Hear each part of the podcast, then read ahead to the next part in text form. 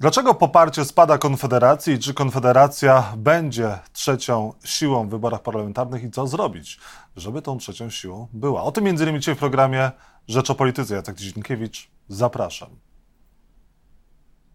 A Państwa i moim gościem jest Sławomir Mencen, prezes Nowej Nadziei, współlider Konfederacji. Dzień dobry. Dzień dobry, panie redaktorze. Dlaczego Konfederacja traci w sondażach?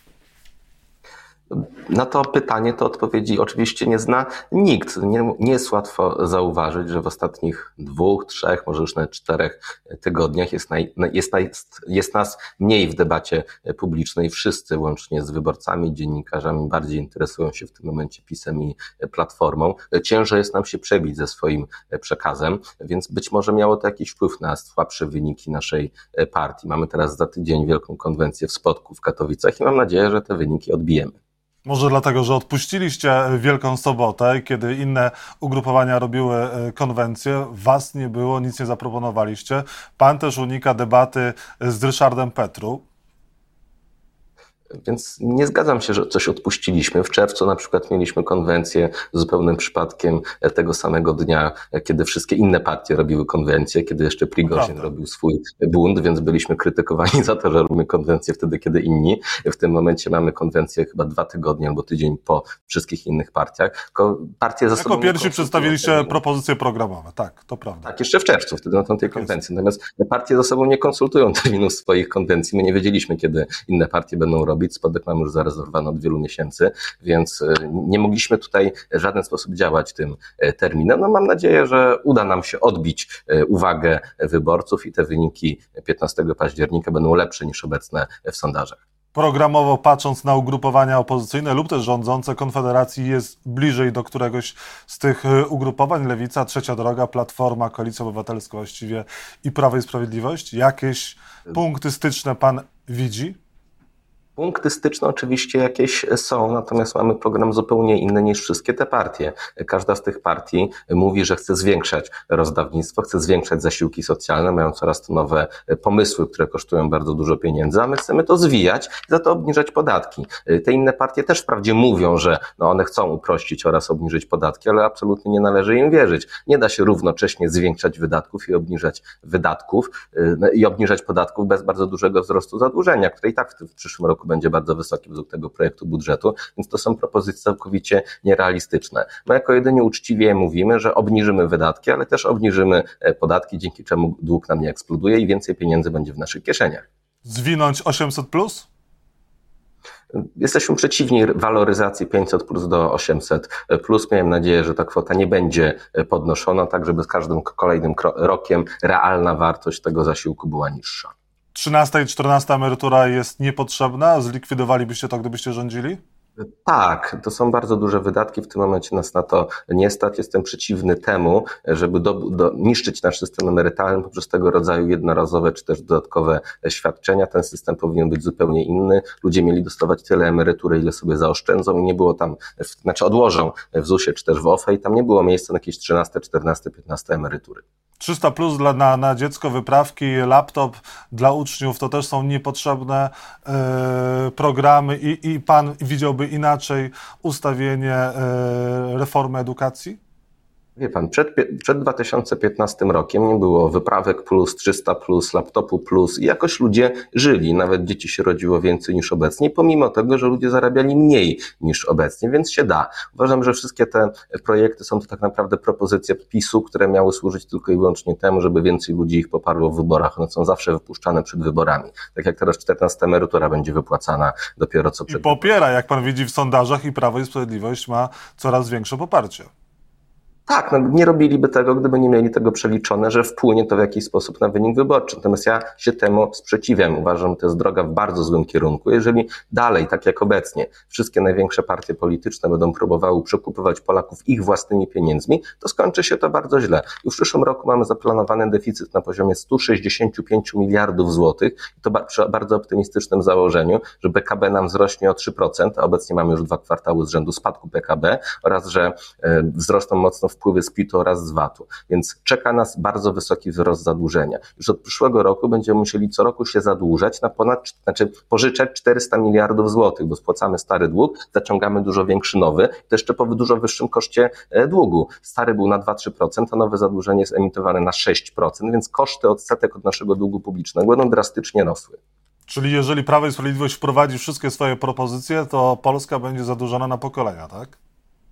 Już teraz jesteśmy zadłużeni na pokolenie. Nasz dług przekroczy 2 biliony złotych. Jeszcze przez, kiedyś przez całe lata udawało się go utrzymać poniżej 1 biliona złotych, teraz nagle skoczył na 2 biliony złotych i będzie tylko rósł. To jest bardzo zła polityka i niestety muszę powiedzieć, że Platforma Obywatelska zamierza kontynuować tę politykę, bo Donald Tusk wprost mówi, że utrzyma wszystkie świadczenia PiSu i dołoży jeszcze swoje nowe. Więc absolutnie nie jest to żadna dobra zmiana. Platforma próbuje utrzymać kurs PiSu w kierunku państwa socjalnego.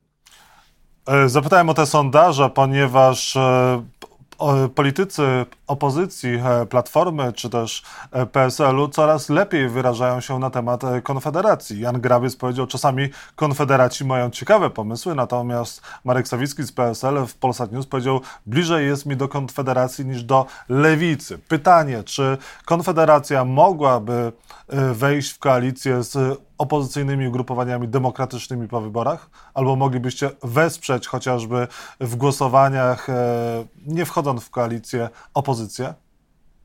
Politycy tak, politycy tak mówią, bo umieją liczyć i widzą, że już jest tylko miesiąc do wyborów i ta arytmetyka sejmowa wygląda tak, jak wygląda. Zresztą ona wygląda podobnie od pół roku, tylko wcześniej wszyscy mieli nadzieję, że uda im się nas politycznie zabić różnymi metodami. Do tej pory się to nie udało. Nasze sondaże, mimo że troszeczkę spadły, dalej się trzymają na bardzo dobrym poziomie, więc to jest problem, bo nie wiedzą, w jaki sposób zrobić ten rząd. Przy czym ja absolutnie nie wierzę tutaj w jakieś uśmiechy tej części sceny politycznej do nas. Ja doskonale pamiętam, jak wyglądała e, przekazy zarówno Andrzeja Dudy, jak i Rafała Trzaskowskiego pomiędzy pierwszą a drugą turą wyborów prezydenckich e, w 2020 roku. Obaj wtedy twierdzili, że są zwolennikami niskich podatków, oni nigdy nie zgodzą się na podwyżki jakichkolwiek podatków. Rafał Trzaskowski mówił, że on pod kątem gospodarczym to jest bardzo bliski Krzysztofa Bosaka. Miało się nawet wrażenie, że zaraz powie, że z chęcią pójdzie w Marszu Niepodległości.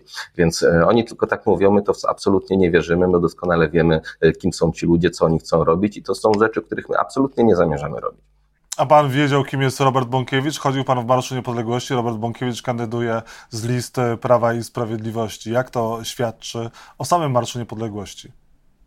Znaczy, Robert Bąkiewicz już nie jest e, prezesem Stowarzyszenia Marsz Niepodległości. Prawie rok temu stracił e, władzę, a stracił ją właśnie dlatego, ponieważ próbował sprzedać Marsz Niepodległości PiSowi. E, pozostali członkowie tego stowarzyszenia chcieli, żeby marsz dalej był niepolityczny, nie był związany ściśle z żadną partią polityczną i nie zgadzali się na oddanie tej oddolnej inicjatywy dla Prawa i Sprawiedliwości. No i rzeczywistość bardzo szybko zweryfikowała tamtejsze słowa Bąkiewicza, że nie zamierza sprzedać się PiSowi, bo od razu sprzedał się PiSowi i teraz jest jest na ich listach. Jeżeli chodzi o e, NIK, Pan wystąpił jakiś czas temu na konferencji z prezesem e, Najwyższej Izby Kontroli. Uśmiechał się Pan w trakcie tego, e, tej konferencji. Dlaczego?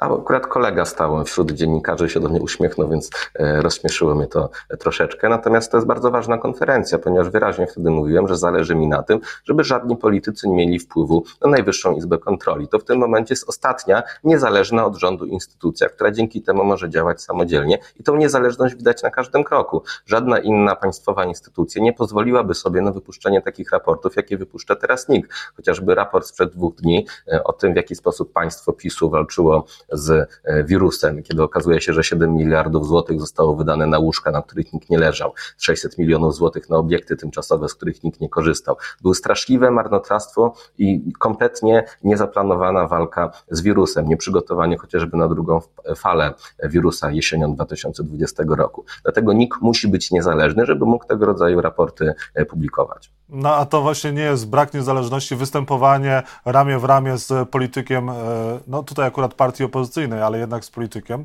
Ja nawet posłem nie jestem, jestem prywatną osobą. Ale jest pan liderem e, trzeciej siły politycznej, wie pan. No, Marian Banaś pokazywał się już wcześniej z innymi e, politykami, więc e, wydaje mi się, że zarzuty względem NIK-u, że się upolitycznił w porównaniu, jeżeli spojrzymy na to, jak upolitycznione są wszystkie inne instytucje. No, czy ja z prezesem Marianem Banasiem, e, nie wiem, spotykam się towarzysko? Nie. Dwa razy człowieka na oczy tak naprawdę widziałem, a prezes Jarosław Kaczyński mówi, że prezes, prezes Przyłębska jest jego odkryciem towarzyskim, więc tu absolutnie nie ma czego porównywać. Związki pomiędzy NIK-iem a Konfederacją są na znacznie niższym poziomie niż związki każdej innej instytucji w, polskiej, w Polsce z PiSem. Po przedstawionym raporcie NIK, jakie konsekwencje powinny zostać wyciągnięte i wobec kogo? No, wprost już zostało tam powiedziane, czy powiedzieliśmy, że zarówno Mateusz Morawiecki, jak i Jacek Sasin powinni trafić przed Trybunał Stanu.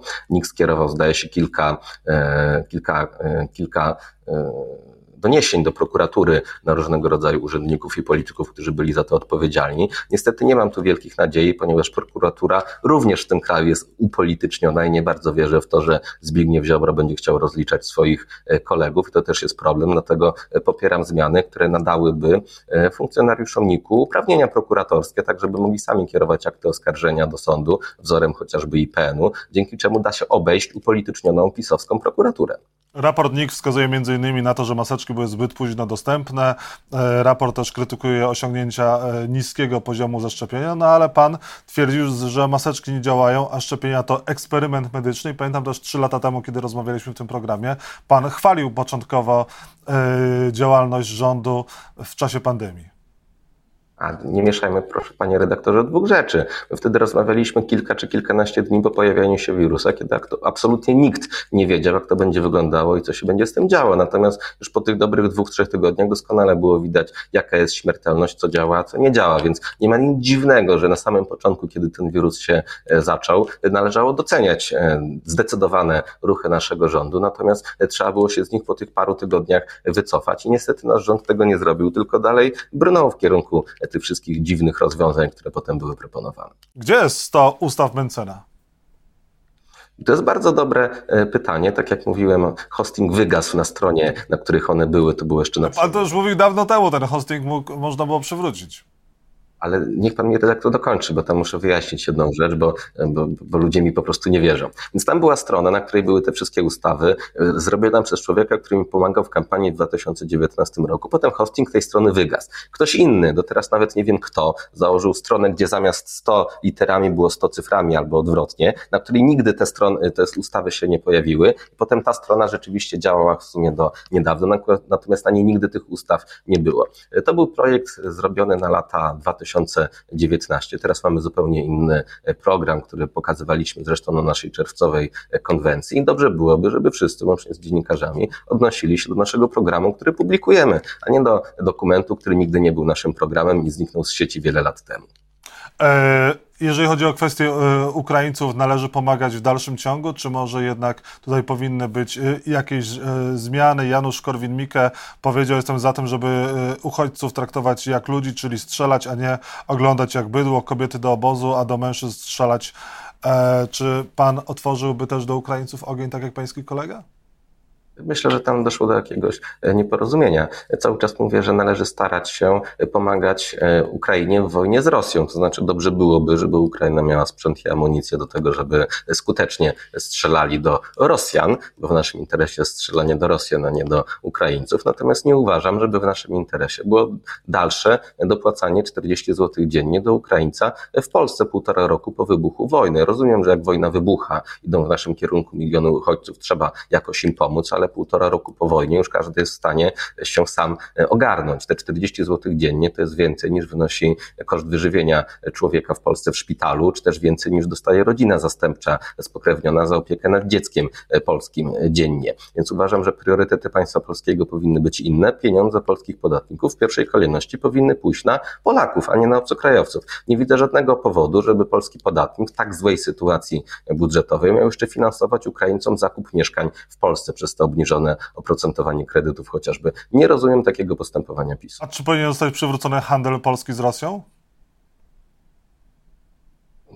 Ciężko mi powiedzieć. Na pewno uważam, że ten konflikt, który mamy za naszą granicą, powoli na szczęście wygasa. Żadna z sił nie jest ani Rosjanie, ani Ukraińcy nie są w stanie tutaj doprowadzić do jakiegoś przesilenia, więc prędzej czy później będą musieli się ze sobą dogadać. Miejmy nadzieję, że prędzej niż później. A po każdej wojnie wznawia się po prostu stosunki gospodarcze. Po II wojnie światowej Niemcy i Sowieci też zaczęli niedługo potem handlować, czy też Niemcy i Francuzi, więc to jest zupełnie normalne. Stan naturalny, pożądany jest taki, kiedy wszyscy ze wszystkimi mogą handlować. To się zawiesza tylko w wypadku na przykład wojny, która miejmy nadzieję jak najszybciej się zakończy.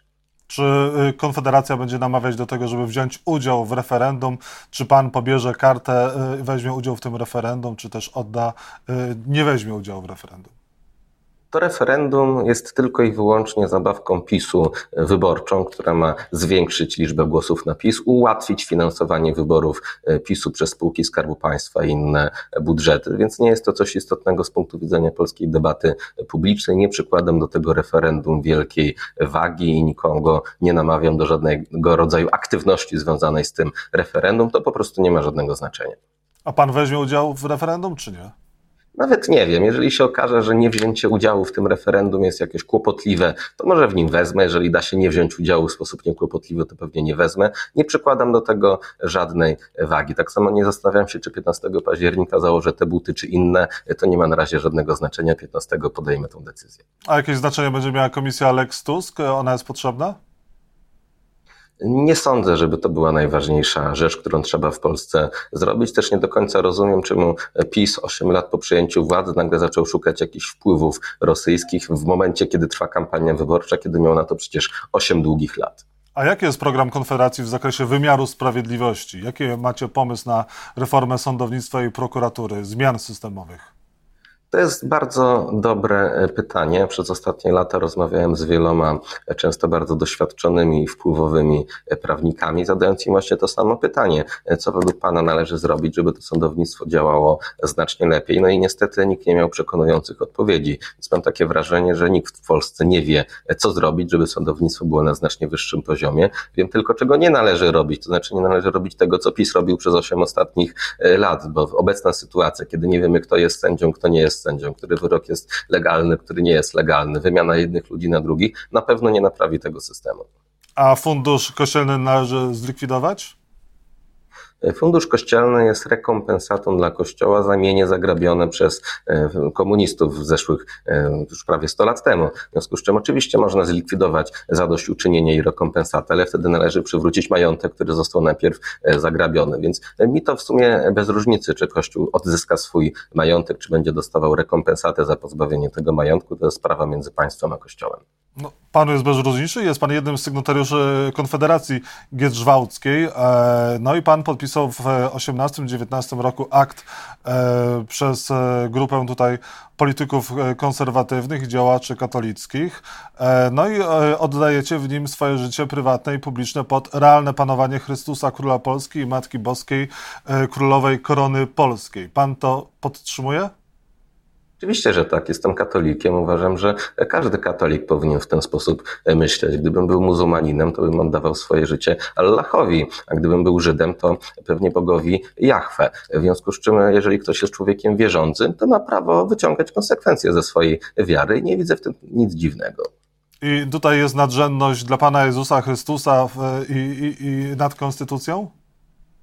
Tak jak dla muzułmanina najważniejsze jest to, co powie e, Allah, a dla Żyda to, co powie e, Jahwe, a dla jakichś ludzi z Azji to, co powiedzą ich e, bóstwa. Możemy oczywiście drwić tutaj z ludzi wierzących i twierdzić, że to ateiści są jedyni racjonalni, natomiast nie wydaje mi się to właściwe. Pan jest za całkowitym zakazem aborcji w Polsce? Od zawsze mówię i zawsze tak będę mówił, że nie sprzeciwiam się, znaczy sprzeciwiam się zabijaniu niewinnych dzieci. Czyli aborcja powinna być całkowicie zakazana? Jak to wygląda? Zakazane powinno być zabijanie niewinnych dzieci. Uważam to za bardzo cywilizowany przepis i nie bardzo rozumiem, czemu ktoś miałby popierać możliwość mordowania dzieci. A jak chce Konfederacja dbać o prawa kobiet? Wydaje mi się, że kobiety mają dokładnie takie same prawa jak mężczyzny. Mężczyźni, a nawet więcej mają tych praw, ponieważ przechodzą na emeryturę w wieku 60, a nie 65 lat e, dalej. Nie muszą na przykład służyć w wojsku w trakcie wojny, więc należałoby nawet powiedzieć, że to prawa mężczyzn są tutaj zagrożone, a nie kobiet. In vitro powinno być refundowane? Co do zasady sprzeciwiam się temu, żeby państwo refundowało wiele e, rzeczy i, i to jest chyba jeden z, jeden z tych zabiegów, który niekoniecznie musi być refundowany przez państwo. Kiedy pan był ostatni raz w TVP? W TVP? Ujej, z dwa lata temu, może nawet dawniej. A w Polskim Radiu? Nie wiem. Co do zasady media publiczne mnie praktycznie nie zapraszają. Jestem w miarę regularnie w Polsacie. W TVN byłem przez te trzy lata może raz albo dwa też. Ostatnio TVN zapraszał pana na debatę z Ryszardem Petru. Nie skorzystał pan? Tak, sztab mi mówił, że dostał zaproszenie od pani Moniki Olejnik, ale z niego nie skorzystaliśmy. Dlaczego? Z wielu powodów. Pierwszy jest taki, że ja nie cenię dziennikarstwa Moniki Olejnik i nie pojawiam się u dziennikarzy, których e, nie cenię. E, a drugi powód jest taki, że Ryszard Petru dostał zaproszenie od naszego sztabu, od naszego ostatniego, e, no, od kandydata z miejscem ostatnim na naszej liście w warszawskiej, czyli od Jacka Bartyzela. No i Ryszard Petru boi się debaty z Jackiem Bartyzelem, swoim odpowiednikiem na naszej liście w Warszawie, więc jak Ryszard Petru się namyśli i zdecyduje się porozmawiać z Jackiem Bartyzelem, to będę bardzo wdzięczny. No, a nie jest tak, że pan y, po prostu szuka wymówek. Y, Monika Olejnik pewnie zadałaby panu y, trudne pytania, a Ryszard Petru rozliczałby z propozycji ekonomicznych. Widzi pan redaktor, pan również mi zadaje trudne pytania, ja jakoś z panem rozmawiam, więc wydaje mi się, że ten zarzut jest absolutnie nietrafiony. Natomiast ja z chęcią bym porozmawiał z liderami listy warszawskiej, z Donaldem Tuskiem, z panem e, Glińskim, może nawet z Michałem e, Kobosko. Natomiast z Ryszardem Petru już pan debatować nie będzie, tak? Już z nim rozmawiałem e, raz. Nie widzę powodu, żebym w kampanii wyborczej miał promować kandydata z ostatniego miejsca e, PSL-u z Warszawy. Tak jak mówiłem, on ma ofertę debaty od Jacka Bartyzela i mam nadzieję, że z niej e, skorzysta. Sławomir Mencen, lider Konfederacji, był Państwa i moim gościem. Bardzo dziękuję za rozmowę. Również dziękuję.